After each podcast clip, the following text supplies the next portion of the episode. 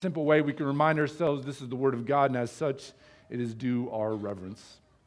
Acts 17, beginning in verse 1, says this Now, when they passed through Amphipolis and Apollonia, they came to Thessalonica, where there was a synagogue of the Jews. And Paul went in, as was his custom, and on three Sabbath days he reasoned with them from the Scriptures, explaining and proving that it was necessary for the Christ to suffer and to rise from the dead, and saying, This Jesus, whom I proclaim to you, is the Christ. And some of them were persuaded and joined Paul and Silas, as did a great many of the devout Greeks, and not a few of the leading women. But the Jews, who were jealous, and taking some wicked men of the rabble, they formed a mob, set the city in an uproar, and attacked the house of Jason, seeking to bring them out to the crowd. And when they could not find them, they dragged Jason and some of the brothers before the city authorities, shouting, These men who have turned the world upside down have come here also. And Jason has received them. And they're all acting against the decrees of Caesar, saying that there is another king, Jesus. And the people and the city authorities were disturbed when they heard these things. And when they'd taken money as security from Jason and the rest, they let them go. The brothers immediately sent Paul and Silas away by night to Berea. And when they arrived, they went into the Jewish synagogue. Now, these Jews were more noble than those in Thessalonica. They received the word with all eagerness, examining the scriptures daily to see if these things were so. Many of them therefore believed, with not a few Greek women of high standing as well as men. But when the Jews from Thessalonica learned that the word of God was proclaimed by Paul at Berea also, they came there too, agitating and stirring up the crowds. Then the brothers immediately sent Paul off on his way to the sea, but Silas and Timothy remained there. Those who conducted Paul brought him as far as Athens, and after receiving a command for Silas and Timothy to come to him as soon as possible, they departed. It's the word of God. You may be seated. So, in the passage we just read, we do indeed have a tale of two cities. Paul and Silas and company, they first preach the word of God in Thessalonica, and then they move on and preach in Berea. And while there are some similarities in the way that the word was received in those two cities, for the most part, there is a giant contrast. The word of God is received much differently in Berea than it is in Thessalonica. And it's in that contrast that I think the great lessons for us can be found. But that said, before we get to the things we might learn from the contrast, I think it's important that we first see the contrast with our own eyes. And so the plan this morning is to work our way through the passage, starting with Paul and Silas's ministry in Thessalonica, and then moving on to their ministry in Berea. And as we do so, I think the contrast between the way those two cities receive the word of God will be obvious. And then once we've seen the contrast, we'll circle back around and consider okay, what do we do with this? So let's just start by making our way through the tale of two cities here, starting with the first city, Thessalonica. And we pick up the story in verses 1 to 4. Verse 1 says this Now, when they had passed through Amphipolis and Apollonia, they came to Thessalonica, where there was a synagogue of the Jews. And Paul went in, as was his custom, and on three Sabbath days he reasoned with them from the scriptures, explaining and proving that it was necessary for the Christ to suffer and to rise from the dead, and saying, This Jesus, whom I proclaim to you, is the Christ. And some of them were persuaded and joined Paul and Silas, as did a great many of the devout Greeks, and not a few of the leading women. So after passing through Amphipolis and Apollonia, Paul and company make their way to Thessalonica. Thessalonica was a thriving seaport, and it was the capital city of Macedonia. It was also home to the Roman proconsul and known in general for its loyalty to Rome, which actually I think becomes a factor in this story. Nevertheless, the point is, they make their way to Thessalonica, Paul and Silas do. And as was their typical custom, Paul begins his ministry by heading to the synagogue and preaching to the Jewish people gathered there. On three Sabbath days, he reasons with the people gathered in the synagogue from the scriptures. Now, in this case, when we're talking about the scriptures, we're talking about the Old Testament. More specifically, in this case, Paul is arguing from the Old Testament that the Christ, that means the Messiah, the promised one, the one who would deliver from their sins, the Christ would suffer and then be raised from the dead. And since Jesus suffered and rose from the dead, Paul then makes the argument that Jesus is the Christ. Now, to be sure, some respond to this news favorably. And that's what we see in verse 4. In verse 4, we're told that some of the Jewish people were persuaded by Paul's teaching and they joined Paul and Silas. Moreover, we're told that a great many devout Greeks and not a few leading women also joined with Paul and Silas too. But having said that, while some in Thessalonica received the message favorably, many did not. And that unfavorable reaction becomes very clear in verses 5 through 9.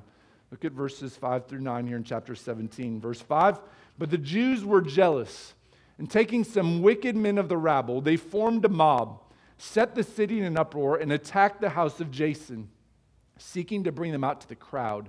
And when they could not find them, they dragged Jason and some of the brothers before the city authorities, shouting, These men who have turned the world upside down have come here also. And Jason has received them, and they're all acting against the decrees of Caesar, saying that there is another king, Jesus. And the people and the city authorities were disturbed when they heard these things. And when they'd taken money, security from Jason and the rest, they let them go. So listen, it's not just that some disagreed with Paul and Silas's message but then they ignored it and moved on with life. It's that they were violently opposed to it.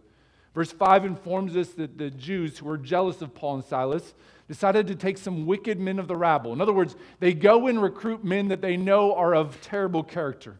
They form a mob. They set the city in an uproar, and then they storm the house of Jason looking to bring out Paul and Silas to the mob. Suffice to say, then, the opposition in Thessalonica is not comprised of passive aggressive Midwesterners who are simply muttering under their breath about something they disagree with. No, instead, the opposition in Thessalonica is actively recruiting wicked men of the rabble, which, by the way, is a really great phrase. Right? Next time you see some teenagers being unruly, you can do your passive aggressive Midwestern thing and, and, say, oh, those teenagers of the rabble. Rabble is a great word. They find some people of the rabble. In other words, they find some characters of ill repute they form a mob with said rabble rousers. They start a riot, and then they storm their opponent's house to try and bring them out to the mob. I think it's fair to say that is some pretty hardcore opposition. And it definitely puts some of the opposition that we face in perspective, doesn't it? We have a tendency to get a little bit bent out of shape when someone says something mean about Christians on social media. But mean comments on social media are not quite as concerning as an angry mob filled with wicked men starting riots and storming houses to try to chase us down. There's opposition, mean comments on social media, and then there's opposition. In the case of Thessalonica, it's clearly the latter. However, in the, this particular case, the opposition comes up a bit empty as they can't find Paul and Silas. And so, in the absence of finding Paul and Silas, they dragged Jason and some of the other Christians before the city authorities. We're told that they were shouting as they did so. And they accused these Christians of turning the world upside down. In other words, they accused them of causing trouble. Now, as at least one commentator pointed out, there's some pretty serious irony in that charge. The same men that formed a mob, recruited wicked men, started a riot, are now accusing the missionaries of causing trouble. That's ironic. Nevertheless, hypocritical as it may be, that's the charge that the crowd is making of Paul and Silas. They're accusing the Christians of turning the world upside down, of causing chaos. Furthermore, in verse 7, the jealous Jews make an even more serious accusation. They accuse Paul and Silas and the other Christians of, commit, of committing treason or sedition. They contend that Paul and Silas are proclaiming Jesus as the king, and thus they insinuate that Paul and Silas are trying to overthrow Caesar and the Roman government. Now, of course, there's an element of truth to that, and the Christians were proclaiming Jesus as the king. But they weren't trying to overthrow Caesar or the Roman government. Rather, they were proclaiming that Jesus was a different king with a different kind of kingdom. But be that as it may, the people in the city authorities were deeply disturbed by these charges, likely stemming back to their loyalty to Rome. And so, because they're so disturbed by the news, they forced Jason and the rest to pay a security payment. In other words, this is probably a payment that guaranteed, okay, we'll let you go as long as you guarantee there will be no more trouble. It seems likely that part of the agreement reached with Jason and the others is that Paul and Silas would have to leave the city in order for them to be set free, because in verse 10, that's what happens. Under the cover of night, Paul and Silas flee to Berea. And that brings an end to the first account, or to the account of the first city in Acts 17 1 to 15. And it's not a pretty ending. Now, to be fair, some did respond favorably in Thessalonica. But overall, the response of the people in Thessalonica, and in particular the Jewish people in Thessalonica, is one of jealousy and persecution. And that stands in stark contrast to the way the gospel message is received in the second city, which brings us now to city number two, Berea. And we see their response beginning in verse 10 through verse 12. So the brothers immediately sent Paul and Silas away by night to Berea. And when they arrived, they went into the Jewish synagogue. Now, these Jews were more noble than those in Thessalonica. They received the word with all eagerness, examining the scriptures daily to see if these things were so. Many of them therefore believed, with not a few Greek women of high standing as well as men. Now, something you need to understand is that Berea was about 45 miles to the south or southwest of Thessalonica. It was a bit off the beaten path, and it was not nearly as influential a city as Thessalonica. The cities themselves were completely different. But the response that the gospel gets in these two cities is also completely different. Now, we're told early on here in verses 10 and 11 that as was their custom, and as they did in Thessalonica, upon first arriving in Berea, Paul and Silas again make their way to the synagogue. And as they did in Thessalonica, again, Paul and Silas preached Christ from the scriptures. But in Berea, you'll notice the response is radically different. Whereas in Thessalonica, many of the Jewish people violently opposed the message of the gospel, in Berea, the people respond much differently. We're told by Luke that the Jewish people in Berea were of more noble character than those in Thessalonica. They received the word with all eagerness. They examined the scriptures daily to see if what Paul and Silas was teaching was true. And many of them believed the good news about Christ. Now, we're also told that there were many prominent Greek women and men who believed as well. But the biggest difference between Thessalonica and Berea in terms of response occurred within the Jewish population. Whereas the Jewish people in Berea received the word with eagerness, the Jewish people in Thessalonica received it with jealousy. They were hard hearted, stubborn, obstinate in Thessalonica. And interestingly enough, their hard heartedness actually carries over into Berea. Look at what happens next in verses 13 through 15. Verse 13. But when the Jews from Thessalonica learned that the word of God was proclaimed by Paul at Berea also, they came there too, agitating and stirring up the crowds. Then the brothers immediately sent Paul off on his way to the sea, but Silas and Timothy remained there. Those who conducted Paul brought him as far as Athens, and after receiving a command for Silas and Timothy to come to him as soon as possible, they departed. So listen, it's not just that the people in Thessalonica, the Jewish people in Thessalonica, raised a ruckus in Thessalonica in response to the gospel message. They opposed the message so much that they were willing to travel 45 miles to Berea in order to raise a ruckus in Berea too, which is yet another indication of the seriousness of their opposition. It's one thing to oppose a group when they're in your own town. It's another thing to travel 45 miles to oppose that same group, particularly in the first century when a 45 mile trip would have taken two to three days. I mean, think about it this way. I know Nebraska fans don't love the University of Texas. Now, I know the Sooners were bigger, bigger rivals back in the day, and maybe now it's the Hawkeyes. But I, I would venture to say that while that may be true, the Longhorns are still the most despised team, at least from what I can gather. And if Texas came to Memorial Stadium this fall to play the Huskers in football, I have no doubt that the Longhorns would be booed relentlessly. That would be expected because if the Longhorns come to your backyard, that's what they do. They get booed. For Husker fan living in Lincoln, then to boo the Hus- or to boo the Longhorns when they come to Lincoln, that would be expected. But if the Longhorns were playing Mississippi State in football, and as a Husker fan, you drove all the way to Mississippi just so you could boo the Longhorns, we'd have to admit that would be a next level of hatred. Your team's not even involved. Right? It's one thing to boo when someone's in your backyard. It's another to make a multi-day trip just to boo. And that's what makes the actions of the Jewish people from Thessalonica so fascinating. They weren't just persecuting at a home game, they were persecuting on the road too. They traveled 45 miles in the ancient world. That is no small task. In fact, they were potentially putting their life on the line just so they could persecute Paul and Silas in Berea. And to a degree, it worked because Paul is sent off to Athens and he has to separate from Silas and Timothy. Now, obviously, in the big picture, it didn't work at all because the gospel ended up spreading to more regions and to more people because of this persecution. But in the short run, the persecution was effective. And the fact that they went out of their way to persecute Paul and Silas in Berea not only gives us an indication of the seriousness of their opposition, I also think it's a perfect picture of the difference between the way these two cities received the message. Whereas the Berean Jews were of more noble character, they received the word with eagerness, they studied the scriptures to make sure it was true. The Thessalonian Jews, on the other hand, were hard hearted, stubborn, obstinate to the point that they tracked down Paul and Silas on the road. It's a stunning contrast, and indeed a tale of two cities. And it's that contrast that I want us to focus on for the rest of our time together this morning.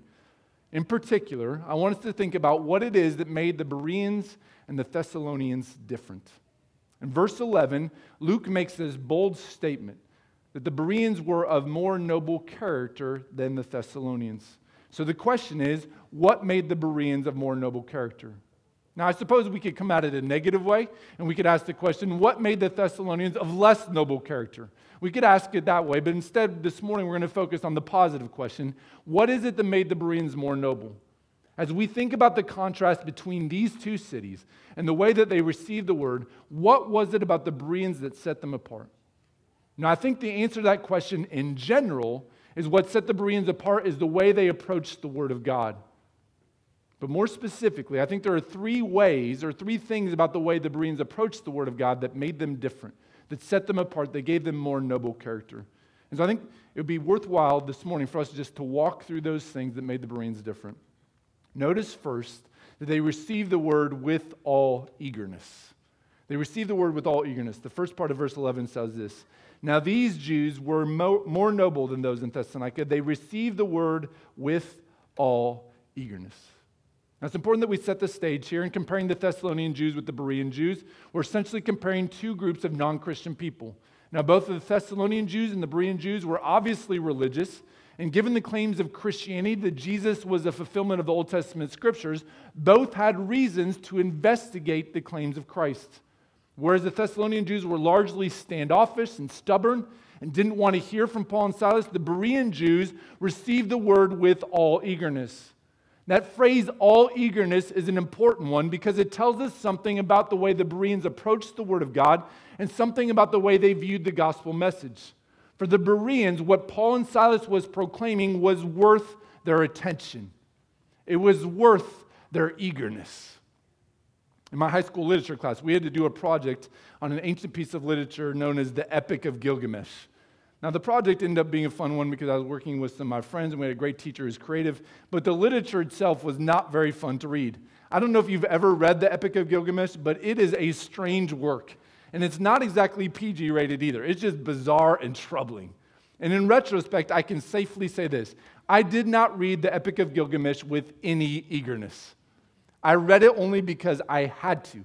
It was a duty. I wanted to get a good grade. But there was nothing in my reading that would suggest eagerness. I did not think to myself as I was heading home from school, I cannot wait to read the Epic of Gilgamesh tonight. It's going to be awesome.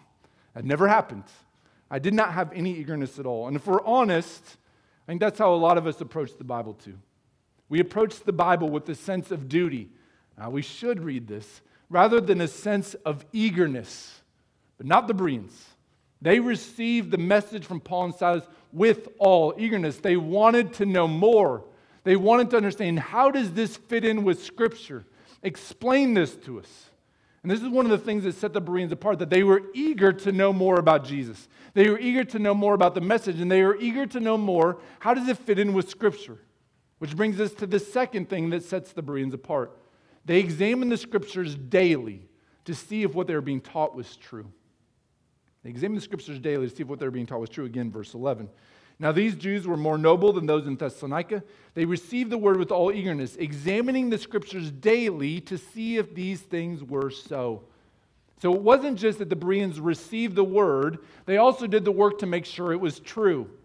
And that's an important distinction to make, isn't it? If someone called me on the phone and told me that I'd won an all expense paid trip to the Caribbean, I would receive that word eagerly. But at some point, it's on me to figure out is this message actually true? Because believe it or not, sometimes people call you and tell you you won things and they're not telling the truth. So at some point, I have to verify the message. There's a difference between being eager to receive a piece of news as opposed to actually verifying that it's true. But the Bereans were doing both. They wanted to hear the word of the Lord. They're saying, Tell us more. We want to hear more about this, Jesus. But they also wanted to make sure it was true. And they didn't just go half heartedly into trying to figure out if it was true. Luke tells us that they examined the scriptures daily to see if what they were being taught by Paul and Silas was true. So the Bereans were not pulling the first century equivalent of just doing a quick Google search, typing in, is the message about Jesus true? And then believing whatever the first search result yielded. That's not what happened. By the way, I don't know what the first century equivalent of that would have been, but that's not what they were doing. No, they were examining the scriptures daily to confirm okay, is what Paul and Silas is teaching, is it consistent with what we read in the Old Testament? So hear this the Bereans were not eager but gullible. No, they were eager and diligent. They weren't just satisfied to hear the good news about Jesus. Oh, that sounds good. They wanted to know is it true? Does it line up with Scripture? Is it consistent with what we read in the Old Testament? And behind that thinking was obviously a belief that the scriptures are to be consulted because they are the word of God and trustworthy. And because they believe that to be the case, that the Word of God is the Word of God, the way to know if what Paul was teaching was true was to consult and examine the Scriptures, and to do so on a daily basis. So the Bereans received the Word with eagerness, but they also made sure that the message was true. And that's the second, second thing about the Bereans that made them a more noble character. But there's the third thing that set them apart and made them more noble as well, and that's this when convinced of the truth of Scripture, they responded. Verses 11 and 12. Verse 11 again says this Now these Jews were more noble than those in Thessalonica. They received the word with all eagerness, examining the scriptures daily to see if these things were so. Many of them, therefore, believed, with not a few Greek women of high standing as well as men. Now you'll note here that, that Luke is careful to point out that people from all different backgrounds, men and women, Greeks, Jews, they're all coming to know faith in Christ. But notice the chain of action that happens here in verses 11 12. That's really what I want to draw our attention to here. The chain of action starts with the Bereans eagerly receiving the word. But then they examine it to make sure it's true by turning to the scriptures. And then once they're convinced it's true, what do they do? They respond. And that last step is an important one. It's one thing to be excited about news, it's another to believe it's true. But the final and most important step is to respond to something that's true. If the Bereans would have received the word eagerly and then done the work to figure out that it was true, but not responded, it wouldn't have done them any good. Listen, we're not saved by just being eager to hear about Jesus. A lot of people get excited when they first hear about Jesus, but then they don't do anything. They don't respond in faith. And so it doesn't lead to salvation. We're also not saved by simply believing that the message about Jesus is true in an intellectual sense. Even the demons rightly recognize who Jesus was. We're saved when, by the grace of God and the work of the Holy Spirit, we respond to the message in faith. And to be clear, when we respond in saving faith, it is the grace of God and the work of the Holy Spirit. Faith is not a work we do, it's a work the Spirit produces in us. But it is necessary that we respond to the gospel message in order to be saved. Again, this is a work of God, but we must respond, and that's exactly what happens here in Acts 17. The Bereans receive the word with eagerness. They consult the scriptures to make sure it's true, but then they respond. They respond by believing that Jesus is the Messiah, and they turn from their sin and they trust in Jesus Christ. And that's the third thing that sets the Bereans apart from the Thessalonians. When convinced of the truth of Scripture, they respond. And when you put all three of those things together, you can see why Paul described the Bereans the way that he did as noble, more noble than the Thessalonians, because they received the word with eagerness. They examined the scriptures daily to make sure what they were being taught was true. And when convinced of the truth of scripture, they responded. This is a beautiful picture of what it looks like to respond to the gospel message correctly and to value the word of God rightly. And it's a stunning contrast with what we see in Thessalonica. The Jews in Thessalonica were stubborn, hard hearted, unopen to reason. The Bereans were the complete opposite. And as is made clear in this passage, clearly the response of the Bereans is the better one. And in light of that reality, here's my question for us this morning Do we approach the gospel message and the word of God like the Thessalonians or like the Bereans? Now, I'm asking, I want to be careful to point something out here. The context that we're talking about in Acts 17 is not the same context we find ourselves in. In Acts 17, Paul and Silas are addressing unbelieving Jewish people who are steeped in the Old Testament scriptures but did not yet believe in Jesus. As such, the issue at hand in Acts 17 is whether these Jewish people are willing to give Paul and Silas an audience and then consult the scriptures to make sure what they were teaching was true. Obviously, that's not the same context that we find ourselves in. We're not in a synagogue. Most of us are not Jewish. And so we are not steeped in Old Testament scriptures like they were. There's some differences. We want to be careful then to say, okay, there's a one to one tie here between the Bereans and how we should respond to the Word of God.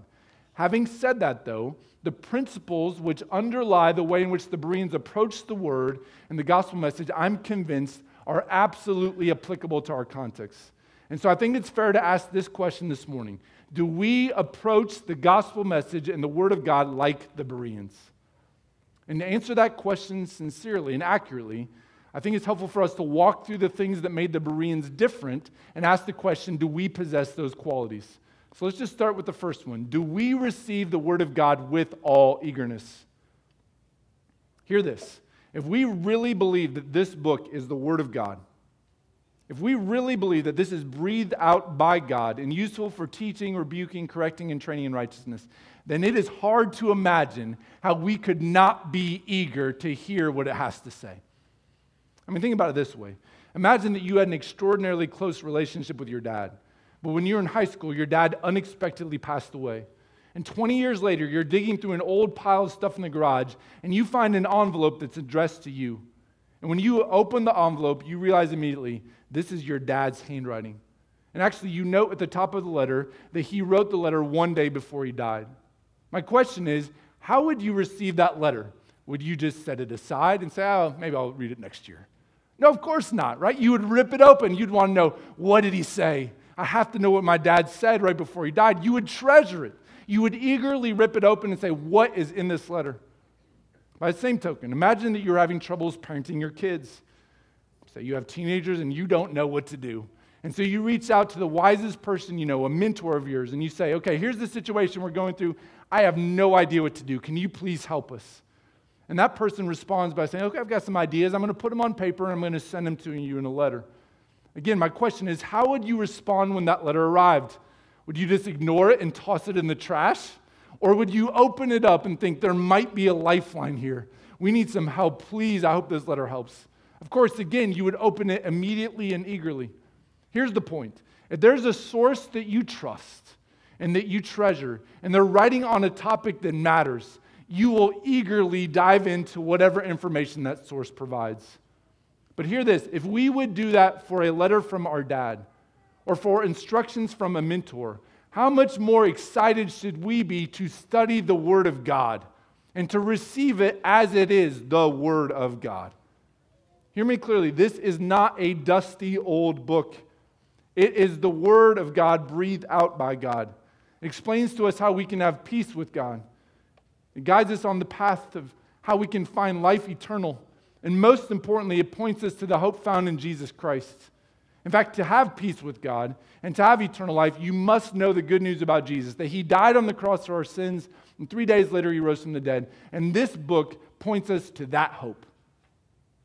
And if that doesn't make us excited, and we don't think, I need to study what this says, then trust me, the problem is not with this book, it is with us.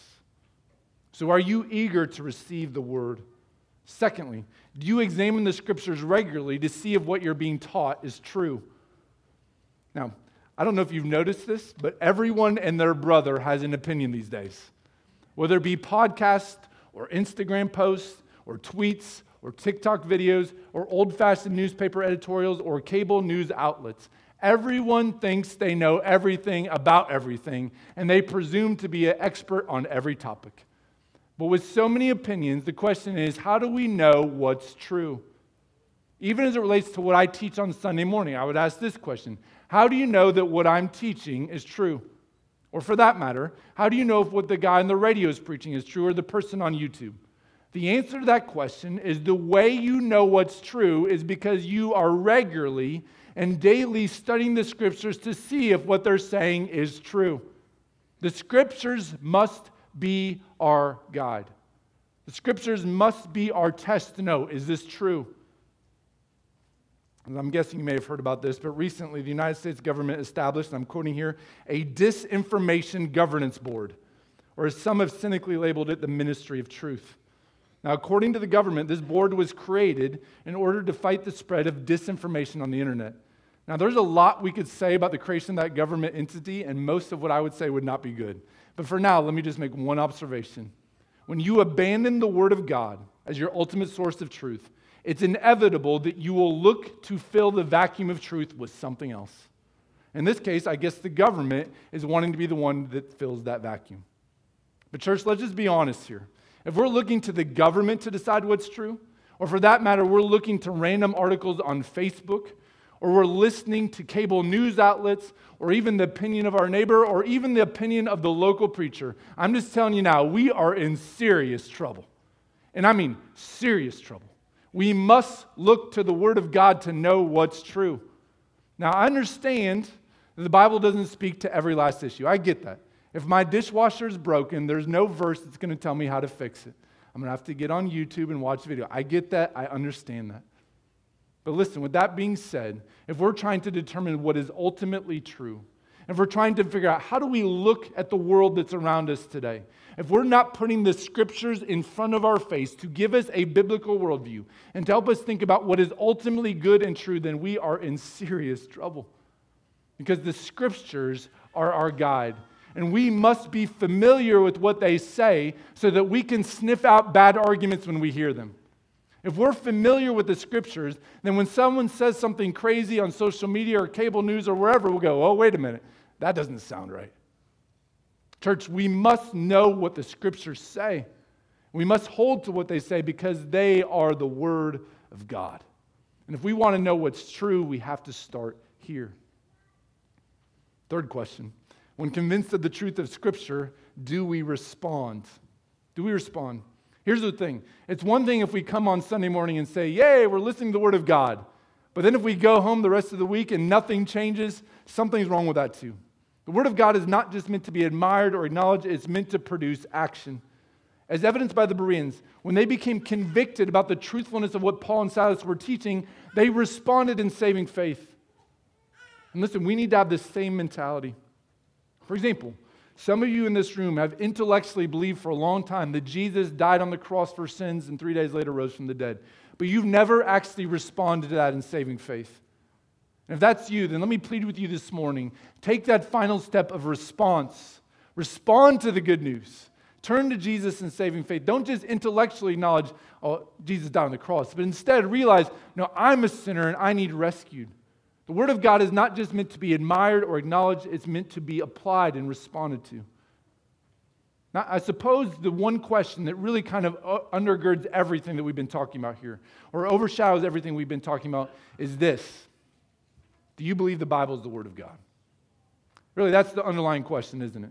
To examine the scriptures daily, to receive them with eagerness, to respond to them, requires at the end of the day, do you believe the Bible is the Word of God? And so that's maybe the most important question that we can gather from the Bereans. And it's one that's implied Do you believe the Bible is the Word of God? At the forefront of Acts 17 is the Word. Paul and Silas proclaimed the scriptures because they believed the scriptures were God's Word.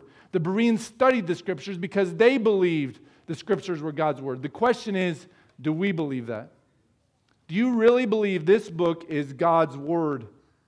If so, then you will study it with eagerness.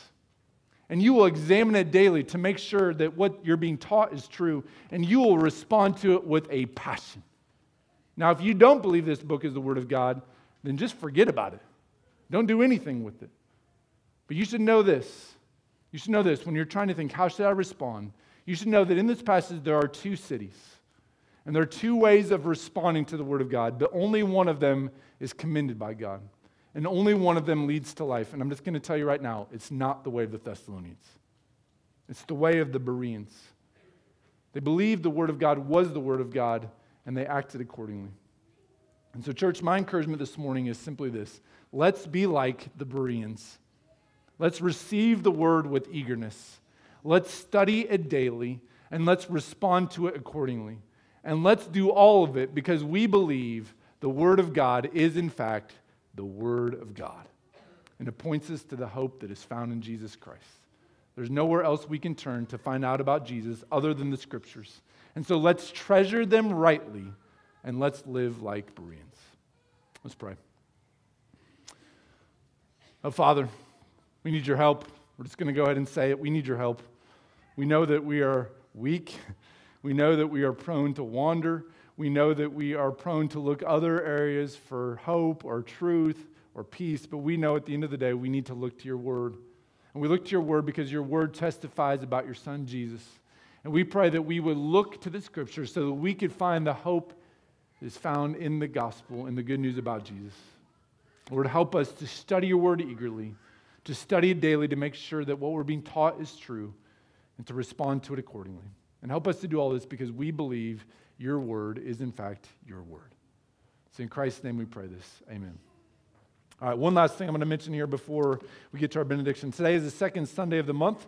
So that means that we have a benevolent offering. There's a basket that's placed out in the foyer. The two baskets here in the sanctuary are for our normal offering. The basket out by the pillar in the foyer, that's our benevolent offering. That's for those in our church who are hurting financially. If that's you, please, please let us know. We would love to help you even this week. So that's out in the foyer here. All right, you can stand now for benediction. It's from Numbers chapter 6 today.